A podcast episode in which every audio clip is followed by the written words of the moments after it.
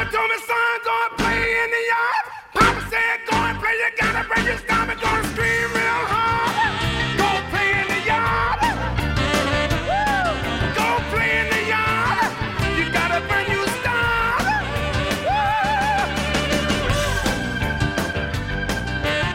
And welcome to it inside the yard. Thank you so much for being with us. A couple of Orioles broadcasters, Brett Hollander, Geoff Arnold. Coming up on the program, we're going to talk about the upcoming draft. And as Geoff adequately says, it's the Super Bowl right now for a lot of Orioles fans or World Series or all those things roll into one.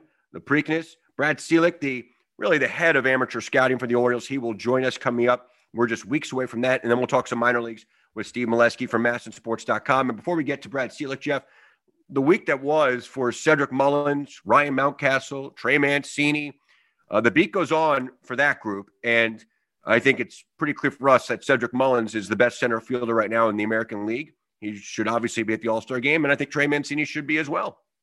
Yeah, Dan Connolly had a great article as we tape this where he says that Trey Mancini should be in the home run derby. And I would say that if Mancini isn't in the home run derby, you should probably have the guy they call parking lot Ced in the home run derby. Yeah. I, th- I think that that would be really fun to watch because everybody talks about Cedric Mullins and the home runs that he hits, but the distance that he's gotten on a bunch of the home runs and the home runs he's gotten left on left. But, you know, I, I agree. I think it would be really cool to have Trey Mancini in the, the home run derby. He had his 100th home run hitting an Orioles uniform. You and I were calling that game on Sunday where he did it against the Blue Jays.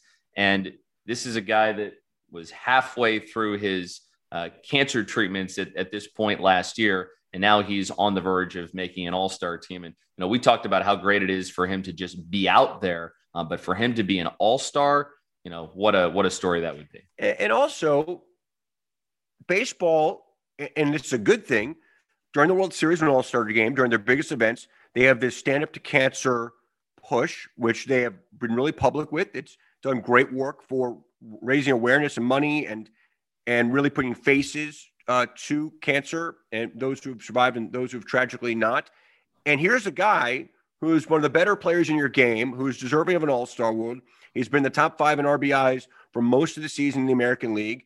He's a power hitter. Like, how do you not connect him to that event in the aftermath of what he's been through? I, that to me is just missing. It's swinging and missing if you can't get Trey Mancini to Colorado.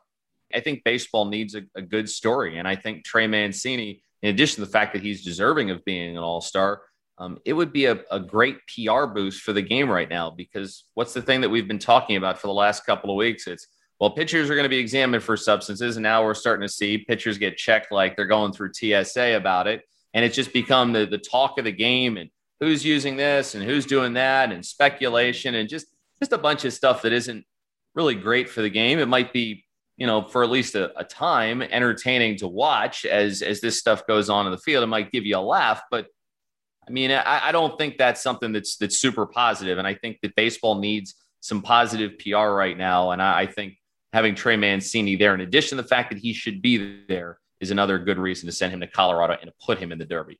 Yeah, I totally agree. And I'd be a little nervous about Mullins being there. Just I don't want anything to mess up with his swing right now. He's just in such a great place, swing wise and mentally. And I do believe we'll see Ryan Mountcastle in a home run derby uh, sooner rather than later, and to a few All Star games of his own. And what a display he's put on in the month of June. Uh, Birdland, experience an O's game with the convenience and privacy of your very own suite. A variety of affordable single game suites throughout the ballpark are available. Enjoy exclusive access to the game with climate controlled interior seating, a private restroom, and comfortable outside seating. Visit Orioles.com slash suites for more information.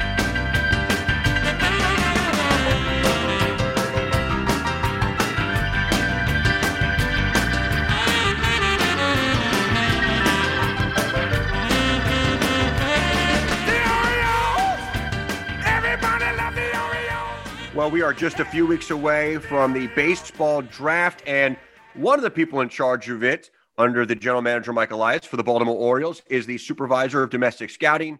In essence, the head of American amateur scouting for the Baltimore Orioles. Brad Ciolek is with us, who's been with the organization for over a decade. Brad, thank you so much for coming on. Hey, Brad, thanks for having me. Well, let's start your anticipation now, just a few weeks away from from showtime for you. You work, I don't know, 365 days to get to this place. Where are you mentally right now? Well, right now it's a little bit different than years past, obviously because of what happened in 2020. I think it's safe to say that no one's uh, expected, obviously, what happened with the pandemic, and we also have had to call a few audibles, like pretty much everyone else in their day-to-day lives. So, but in terms of where we are right now, rounding the corner, the draft is about a month later this year in comparison to years past, and there's a number of reasons for that. Obviously, MLB wanted to go ahead and create the draft combine, which gives all 30 clubs one last look at these high school players, prominent high school players, and also some college players to talk to them a little bit and also for an non field workouts. So, in terms of preparation, it is a little bit different than years past. Going back to this process typically starts in the summer. And when we start looking these guys, uh, the high school players, we call the summer circuit. And that's going into their senior year. And we typically have a lot of time to evaluate the college players up on the Cape Cod League and other various summer leagues. With the pandemic, the Cape League was canceled. And we did have a few other summer leagues, which we, you know, scouted as much as we could. There was also, however, COVID protocols that were put in place by Major League Baseball, which the Orioles adhered to and recommended or recommended those uh, protocols. So we did not get out in full force in comparison to what we typically would have been able to do. So we made sure out of the gate to hit the road hard and get looks on guys that we typically would have had more history on in the you know in the summer months, but basically had to play a little bit of catch up. But uh, fortunately for us, every other club was kind of in the same you know the same boat because they were also adhering to Major League Baseball's policies. Brad, a lot of scouting now is being done digitally, you know, where you watch video and things like that. How much more beneficial is it to be able to scout people in person and how much of a difference does it make to be there seeing a player as opposed to seeing something uh, done off of a camera? Absolutely. So going back in terms of evaluating players on video it's something that we do extensively and we were well prepared for that you know last draft when things shut down. We essentially had to go off four weeks of the college season and then evaluate based on those four weeks just looking at the video. We do have an analyst team that works hand in hand with our scouts and they're stationed in Baltimore. And that's one of their primary responsibilities is looking at the video, talking with scouts, seeing if things stand out metrically or on film, and then getting our scouts' perspectives or asking them to get feedback from those players, whether it's simple changes that they may have made in the box or on the mound. And we kind of go from there. However, we still do value, you know, the grassroots fundamentals of scouting evaluation, having our scouts get to the ballpark early, seeing those guys and how they work between the lines, whether it's in BPIO early work, talking to their coaches and other people around the ballpark and getting to know these players, you know, um, in terms on a personal level. So there still is a lot of value in regards to both. And, you know, we rely heavily on our scouts' opinion, not only what they see in terms of makeup, but also between the lines and, you know, overall their abilities in terms of what makes up a prospect. Brad, from a broader perspective, just a few weeks out, your sense of the depth of this draft both from you know rounds one and and to the deep side of it, and also just you know first round caliber. Like those two things are typically what people want to know. Is this a good first round as far as the you know basic projections of it? In terms of comparison years past, I would say it's it's a deep class. But with that said, in previous drafts, there were kind of more consensus, you know, number one guy. Whereas in this class, there really isn't uh, I'm sure you guys are following a lot of the mock drafts that are coming out from various publications. And what it's more or less kind of what we've been hearing around the game that there's not a true number one overall consensus player. So it should be pretty interesting to see how things shake out. I think in terms of the strength of this class is certainly the high school demographic, particularly high school shortstops. There's a number of high school shortstops that are projected to go in the top 10 overall selections. And there's also high school shortstops that, you know, a lot of clubs like throughout the draft in the top three to four rounds that are getting a lot of attention. So, in terms of a certain demographic, I would say that there's a lot of high school middle infielders that are catching a lot of attention of major league evaluators.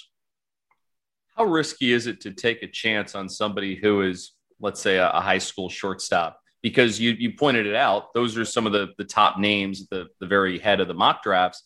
But how tough is it to, to pull the trigger on somebody who's maybe 18 years old, playing high school and hasn't seen the level of competition, say somebody who's playing in the SEC? It's very difficult, and I'm glad you actually asked that. It's it's one of those things I think sometimes that get lost in translation. Yes, we are evaluating the player, the abilities between the lines, but it also comes back to point blank. We're also talking about a 17, 18 year old kid. you know, if we were to go back and look at ourselves at that age, I think we would both, or most of us would agree that we're not the person that we are today. So the first and most important thing is we have to make sure that if we are going to invest in a you know a young man that's 17, 18 years old, is that we are convinced in the maturity aspect and that they'll be able to handle the day ins and outs of pro baseball. They're going to be able to handle the failure because, as you mentioned, Geoff, you know these guys have not played this level of competition at this point, so there is going to be bumps in the road there's going to be some failures and some setbacks, and we have to make sure that they're mentally prepared and tough enough to handle those setbacks. So there is a level of risk, but with that said, if you do your due diligence, do your homework, you know, the one guy I think Orioles fans are, you know, very familiar with is Gunnar Henderson. He was uh, a young shortstop out of Selma, Alabama, who we scouted extensively, and we felt that the tool package and the makeup were off the charts on him. We felt very comfortable taking him, you know, in the top 41, uh, I think 41st selection of the 2019 draft. So there is a level of risk. There always is with high school players in comparison to college players or their college peers, I should say. But it all just goes about the process and the work that you put in. At the end of the day, if you know our scouts feel very comfortable with it and the front office feels comfortable with it, we're not afraid to shy away from those guys. Brad, from a scout's perspective and from your perspective, when we look back at your last few drafts, five, ten years from now, will you take more pride in hopefully in Adley Rutschman, who has, you know, five All Star appearances, or Gunnar Henderson at 41? Or would it be a, you know, maybe one day a JD Mundy, who's right now uh, was a free agent pickup, not drafted last year, who's moving up very quickly all of a sudden, and maybe one day he's a big leaguer? Is there one that, like, you look back and say, I'm really proud of that pick, maybe beyond the obvious ones? Bro, that's a great question. I think more importantly, you know, what would really be great in just an overall sense of feeling of a sense of accomplishment is just ultimately having guys that contribute on the major league roster and getting us back to the postseason, whether it is a JD Mundy or more recently guys we've taken in the past, such as Cedric Mullins and John Means, who weren't exactly guys that were talked about as terms of impact prospects when they were drafted, but clearly what they've done up in Baltimore is pretty exciting. So for me, obviously would love to have all those guys get there and it's it's a difficult road but i think overall i think just having a good core of players regardless of where they're selected and just being able to contribute at the major league level is what i would take pride in. And hopefully you know we will get to that point. There are some guys that are do, you know playing well now that were selected in the past few drafts and you know it's it's hard not to get excited about what's going on in bowie aberdeen delmarva and hopefully they'll continue to trend the right direction and get there sooner rather than later Right in the minor leagues, especially at Bowie, they've got two really good pitchers there who everyone's hopeful are going to be at the very front of a major league starting rotation at some point. But as we know that there's a certain level of risk to, to drafting a pitcher really high. And there are a couple of, of big names and guys like Kumar Rocker and Jack Leiter, who, you know, the mocks have at the, the top of these different drafts. Now, maybe not asking you specifically about either player, but what's the level at risk of taking somebody who's a college pitcher, knowing the development track, you know, sometimes can be a little bit bumpy and how sometimes tough it is to to get somebody who's a college pitcher or a high ranking pitcher all the way through your system, dealing with some injury risks and some some other adjustments that they've got to make. It's also a great question. And yes, it, it can always be a risky endeavor taking, you know, a pitcher, especially high up in the draft where the bonus amounts are significantly higher. However, I would probably just have to go back and again, I we really believe in our process. It's it's very similar in a lot of ways uh, in terms of evaluating high school players, but in terms of different avenues. So I'll go back and mention our analyst team. We have about five analysts that work with myself and our front office year round on the amateur side, and they look extensively not only at guys, you know, pitch metrics and how the repertoire plays, but also their mechanics We've also done extensive work with our player development department and just kind of streamlining what we're looking for in terms of, you know, an efficient delivery and basically something that is a good ball play for our development department to get their hands on and mold into whether it's a starting pitching prospect or a power relief arm out of the pen. So there is a heightened level of risk, but the one thing that I think that we do a really good job of, to the best of our ability, I should say, is taking all of those variables into account and making the most informed decision. And like you said, uh, unfortunately, sometimes these things do happen, but as you guys can, you know, can see, injuries are unfortunately rampant all over the game, whether it's the major league level, minor league level, those things just happen. So, but we do the best we can in all facets that. And we also try to be very thorough in our medical review process as well. Brad, take us in the room on draft night for the first round. And unlike the last few years, you have to wait a little longer this year, as opposed to having a year to figure out Adley Rutschman or Bobby Witt Jr. or whomever, or uh, last year to wait one pick.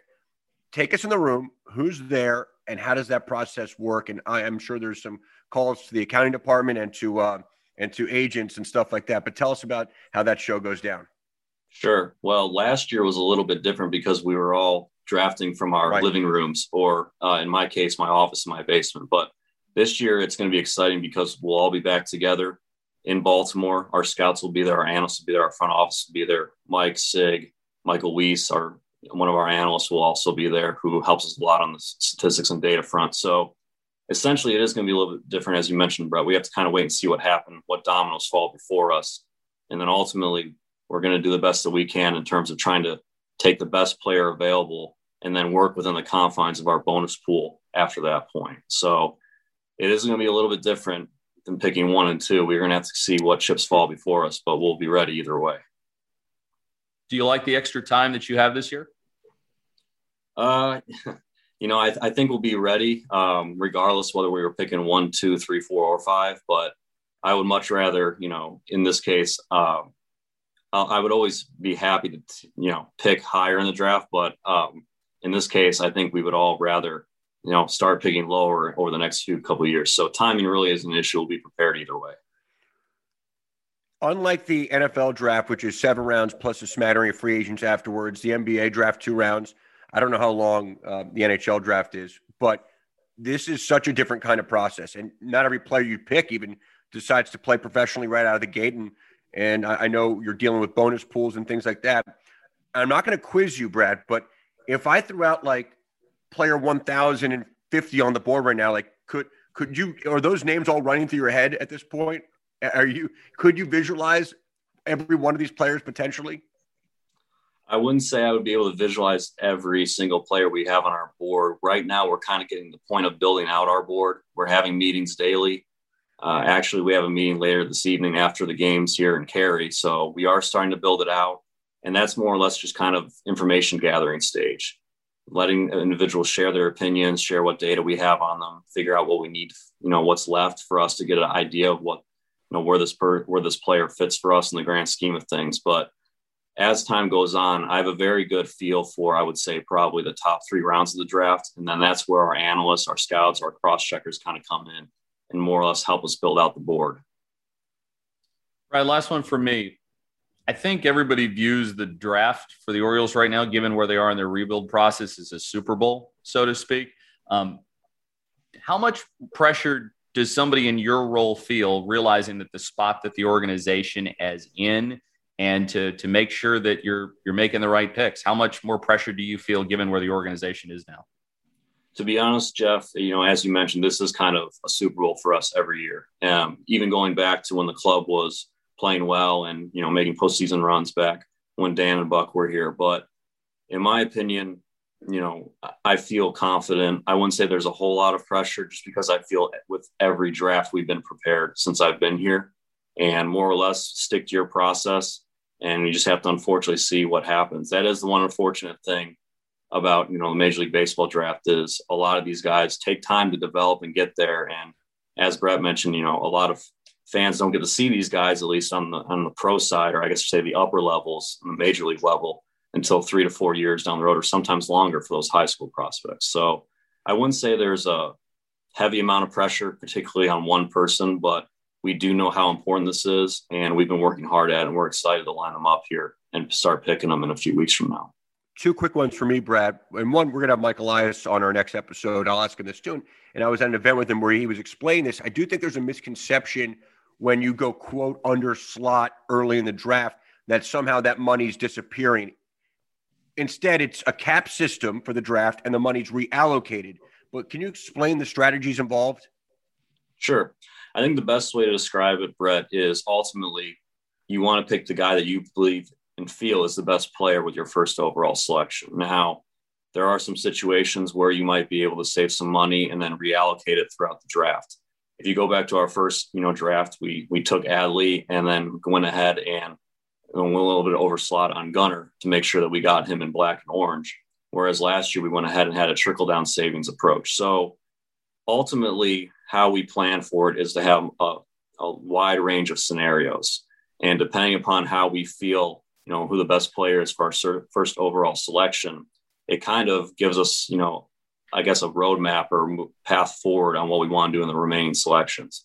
Uh, prior to that, in 2018, you know, we had some money to go ahead and, and, get Blaine Knight in the third round, and we had some money that we were able to save up and sign him out of Arkansas, and he was projected to be a first round pick. So it really just depends ultimately what you decide to do with that first pick, and or first couple picks, I should say, and then you adjust and you know do the best you can to get the most talent possible.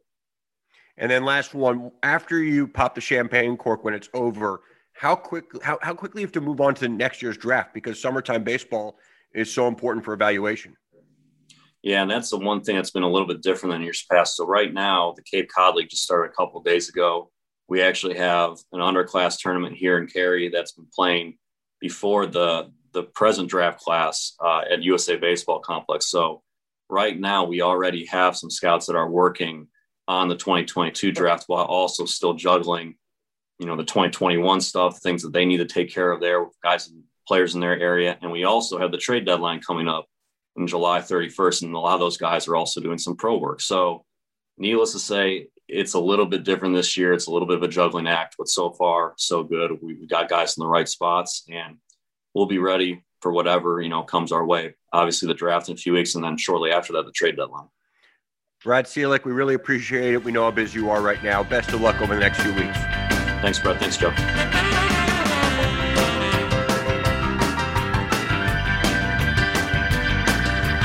The best Orioles ticket deals in one place, including single game tickets, ticket packs, special offers, and more. We got you covered at the Orioles Ticket Marketplace. This is your place to score exclusive deals, so check back often for the latest opportunities. Don't wait to purchase last minute at the box office. Ticket prices are the same at Orioles.com slash tickets to purchase. All right, Geoff. Steve Melewski from MASNsports.com is with us to talk some Orioles brewing down on the farm, some really good things happening below, and some teams playing really well. Steve, thank you so much for joining us.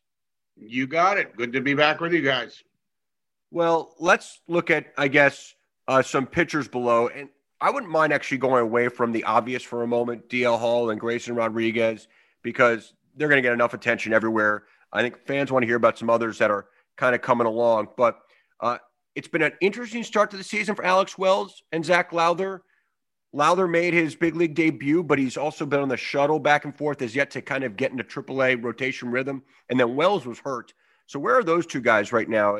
Because they were knocking on the door when spring training began and I think they still are. But you know, recently the Orioles called Eshelman for that start and not Lowther, and I think the message may have been we need to let this kid settle in at AAA a little bit. Uh, this back and forth, uh, we saw it over the years with Kevin Gausman. I don't think it helped him in his early days trying to establish himself in the major leagues. And I think in a perfect world, Mike Elias would have the young pitchers, plus, you know, pitch on full year before he calls on them. But obviously, what happened last year with the pandemic and all the innings they need eaten this year. They got to do things not in a perfect world. So long, long answer to saying I think uh, AAA rotation is going to be exciting to watch the next few weeks. Smith, Bradish, Lowther, Wells, some of those guys will emerge. I think to get shots in the second half. What have you been hearing about Kevin Smith, who put pretty impressive numbers up at Bowie before he got promoted to AAA? And he seems like he's a steal from what the Orioles got in that trade for Miguel Castro. Uh, but what have you been hearing about Kevin Smith and, and how he's been performing since getting up to AAA? You know, Geoff, he gained a couple ticks on his velocity. He's not a hard, high velocity guy. You know, uh, they say a couple years ago he was probably 89, 91. Maybe now he's 91, 93. There's extra couple ticks and maybe you touch four or five occasionally, really offset his secondary pitches, which are good. The guy that that I got convinced to watch Kevin Smith after talking to is Jim Callis. He loves Kevin Smith. When I interviewed him after the trade, he said he loved him better than Peterson on the Mets, who was a higher, you know, high pick too. Uh, he was surprised the Mets let him go, uh, you know, and he really likes his pitchability. So Um, you know, he made some changes over the offseason, I think, with his body and his delivery to get it more consistent. And, and I think the Orioles really like how he came into this year. Kyle Bradish is already pitching in AAA. You've mentioned him. He came over for Dylan Bundy, among the players who came over for Dylan Bundy. And I know Matt Blood, the Orioles farm director, has told you that Bradish should be mentioned kind of in the same vein as Grayson Rodriguez and DL Hall. What does Bradish bring to the table? He was so dominant, Bowie. He's now already in AAA. That's pretty high praise, isn't it? And uh, he's not the only one that said that. Bradish really jumped out the Orioles at the alternate site last year. He's one of several players who, when that thing was over, they said, We think we really have something here. I think what fans are going to see unique about Bradish is his over the top delivery. Go watch highlights of our friend Jim Palmer and Bradish. I'm not I'm not saying he's going to pitch like Jim Palmer, but I'm saying the way he goes over the top like Jim, we just don't see it in the game anymore. We see a lot of three quarters. We see very few over the top. So it's a unique delivery that goes with that talent, which helps him because hitters don't see that. And they said it gives him some natural cut on his fastball that he doesn't have to work to get it. It's just there. It comes naturally because of the arm slot. So another guy they really like, got off to a great start at Bowie, earned a bump up, and you know, he's trying to make that Dylan Bundy trade look good. We're on the process of talking about AAA, um, second base production has been a problem for the Orioles this year. And Jahmai Jones, the offensive numbers for him at AAA have been pretty good, but it seems like there's some questions about him on the defensive side of things playing at second. What are you hearing about Jahmai Jones and how he's uh, continuing to work on his second base defense? You know, what you said, Geoff, I think he's got to prove to the Orioles that he can handle that uh, and be, you know, quality, competent second baseman. It's still kind of new to him because he was an outfielder for a long time on the farm. They moved him over. So he's still learning and he's still actually getting some starts in the outfield for the Tides. I think the Orioles are watching defense closely with Leyba, who they got from the Diamondbacks, who's been hitting 400 this year when he plays in AAA over between two teams. Um, we know he didn't have any hits for the Diamondbacks in, in a few at bats, and uh, Jahmai Jones. Uh, you know, and if he can get back off the injured list, let's not roll out Bannon. Let's not roll out McCoy. They got some guys there that they can look at. And then finally, Steve, I know it won't be fast enough for some fans, and I understand that because they're anxious and they want to see these young players that we talk about so often get to the big leagues. But the Orioles have been very aggressive moving players up through the system right now. It doesn't mean they've gone from Aberdeen to Baltimore, but they are moving quickly. Gunnar Henderson played a month basically at 19 for Delmarva. He's already in Aberdeen. And if you prove you can dominate somewhere, you're going to go up. And they've shown that this year already. They've shown that. We saw movement in late May into early June. I mean, it's really not even 30 days into the minor league season, which began May 4th, and guys were on the move. Some of that the Orioles have said now, hey, we we were conservative in some of our placements because we just wanted to see if if what we thought about that player was true that he would go there and do well, and then we bump him. Um, and so uh, there's some of this is age related. There are some guys, let's be honest, 23, 24, 25, maybe playing A ball. The Orioles say, we got to get on with it. We got to find out whether this guy's in or out of our future. So I like the uh, aggression they're moving players with. When I used that word with Matt Blood in an interview recently, he didn't he didn't agree that they're that he they're aggressive. He thinks they're just doing what they should be doing. You know, they're get they're moving on with it. They're bumping players, and and again, age has something to do with it. Performance has something to do with it, and so it's kind of exciting to see movement. I think fans love that, and most of the guys who've been moved up are showing they can handle it. You know, we saw Westburg get off to a slow start at Aberdeen and then get it going. I think he had eight hits in a four or five game span. So it didn't take him long to warm up to that level. Steve Melewski from MASNsports.com. We really appreciate it. Thank you so much. You got it, guys.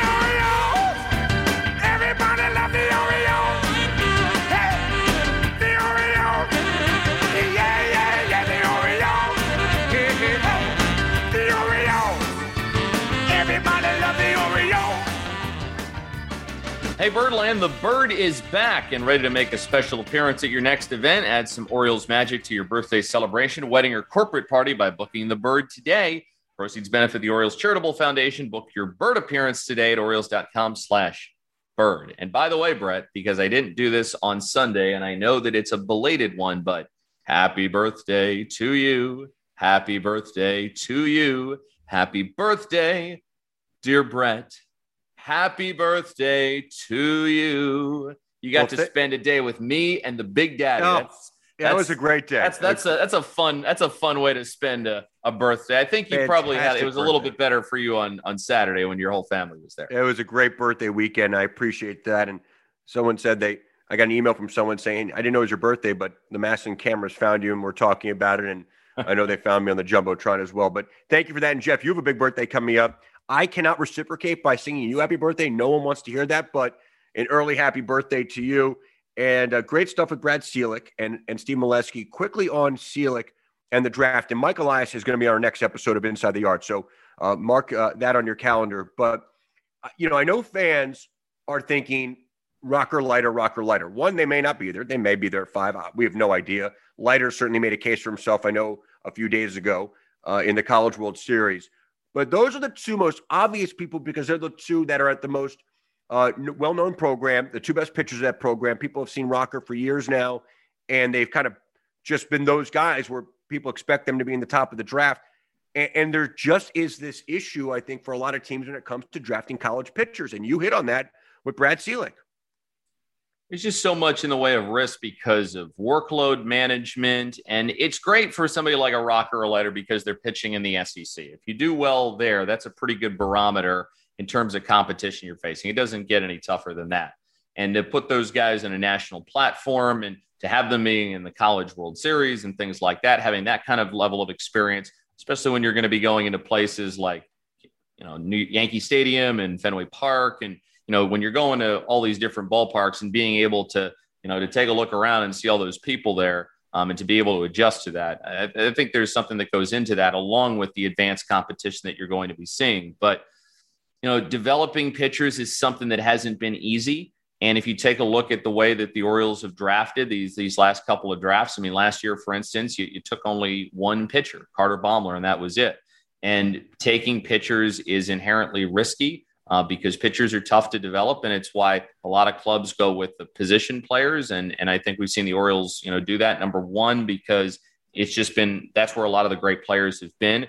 Um, the other reason is you're trying to add some of that to your system because they they are still trying to catch up in terms of of depth in that in that respect. Um, but it also if you if you pick a bunch of those players, then some of them will reach the major leagues. But the other part of it too is you might be able to use some of the position player depth that you have to maybe go out and get somebody who is an already established major league pitcher when you're there to compete and when think- you're ready yeah. to go. And that's that's I think the move that a lot of these teams make is because if you're going after somebody who's a known commodity, that's a lot safer bet um, than taking a chance on somebody who you're who you're not sure exactly what you're going to get. And there have been plenty of you know college pitchers that have been drafted early, guys like Justin Verlander who've had Hall of Fame caliber careers, even high school pitchers. You know, the Orioles just saw Zack Greinke the other night, a guy that has put a Hall of Fame, you know, career together um, and is pitching with the Astros right now. So sometimes you're going to take a chance on a pitcher and it's going to end up working out. Um, but sometimes you're going to have, you know, things come along where injuries are going to be in there and they're not going to perform quite the way that you want to. Uh, position players, that there's just, I think, it's a little bit easier because with pitcher injuries and especially the length that pitchers are going nowadays, a lot of max effort deliveries and things like that. Um, taking pitchers is risky. And while I think Leiter and Rocker are, are pretty special guys and, and they're a little bit different than um, just your typical run of the mill type of pitcher, um, th- there is a serious evaluation, I think, that goes into play um, when you consider the risk factor um, of taking somebody like that. And also, there's there's the the part of that that there's a risk when it comes to taking a high school player. Um, but at the same time, you look at some of the, the guys atop the mocks as some some high school shortstops. And while I'm sure um, there, there are going to be some of those guys that, that can play and that can can do really good things, um, there is no consensus number one this year. And if you look at some of the guys rated at the top, um, you know, high school and pitchers or, are, are risks that you have to you have to factor in, and you just hope that if you do take one of those, um, that you're making the right selection. And we'll get into this next week when Mike Elias joins us. But a lot of mocks have the Orioles taking the best college hitter, who, by the way, is also a catcher. That would be interesting. But as Mike Elias said, the other day to Birdland members.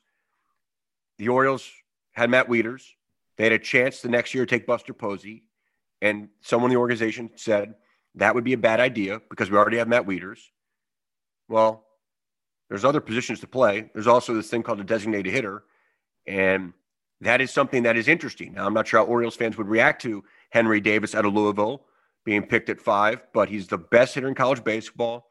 He's at a premier conference in the ACC, and he had about 400 this year. So that's something to think about. We'll get into that next week with Mike Elias, but thank you so much for being with us on this edition of Inside the Yard. Brad Ciolek was great. Steve Melewski was great. And Geoff, we'll see you at the ballpark, and uh, we'll talk soon. All right, partner. We will catch you soon, and enjoy yourself while uh, you're away. Yeah, back uh, back tomorrow, back this morning on Thursday uh, for a four-game set, Orioles and Blue Jays. For Geoff Arnold, I'm Brett Hollander. Thank you so much for joining us inside the yard.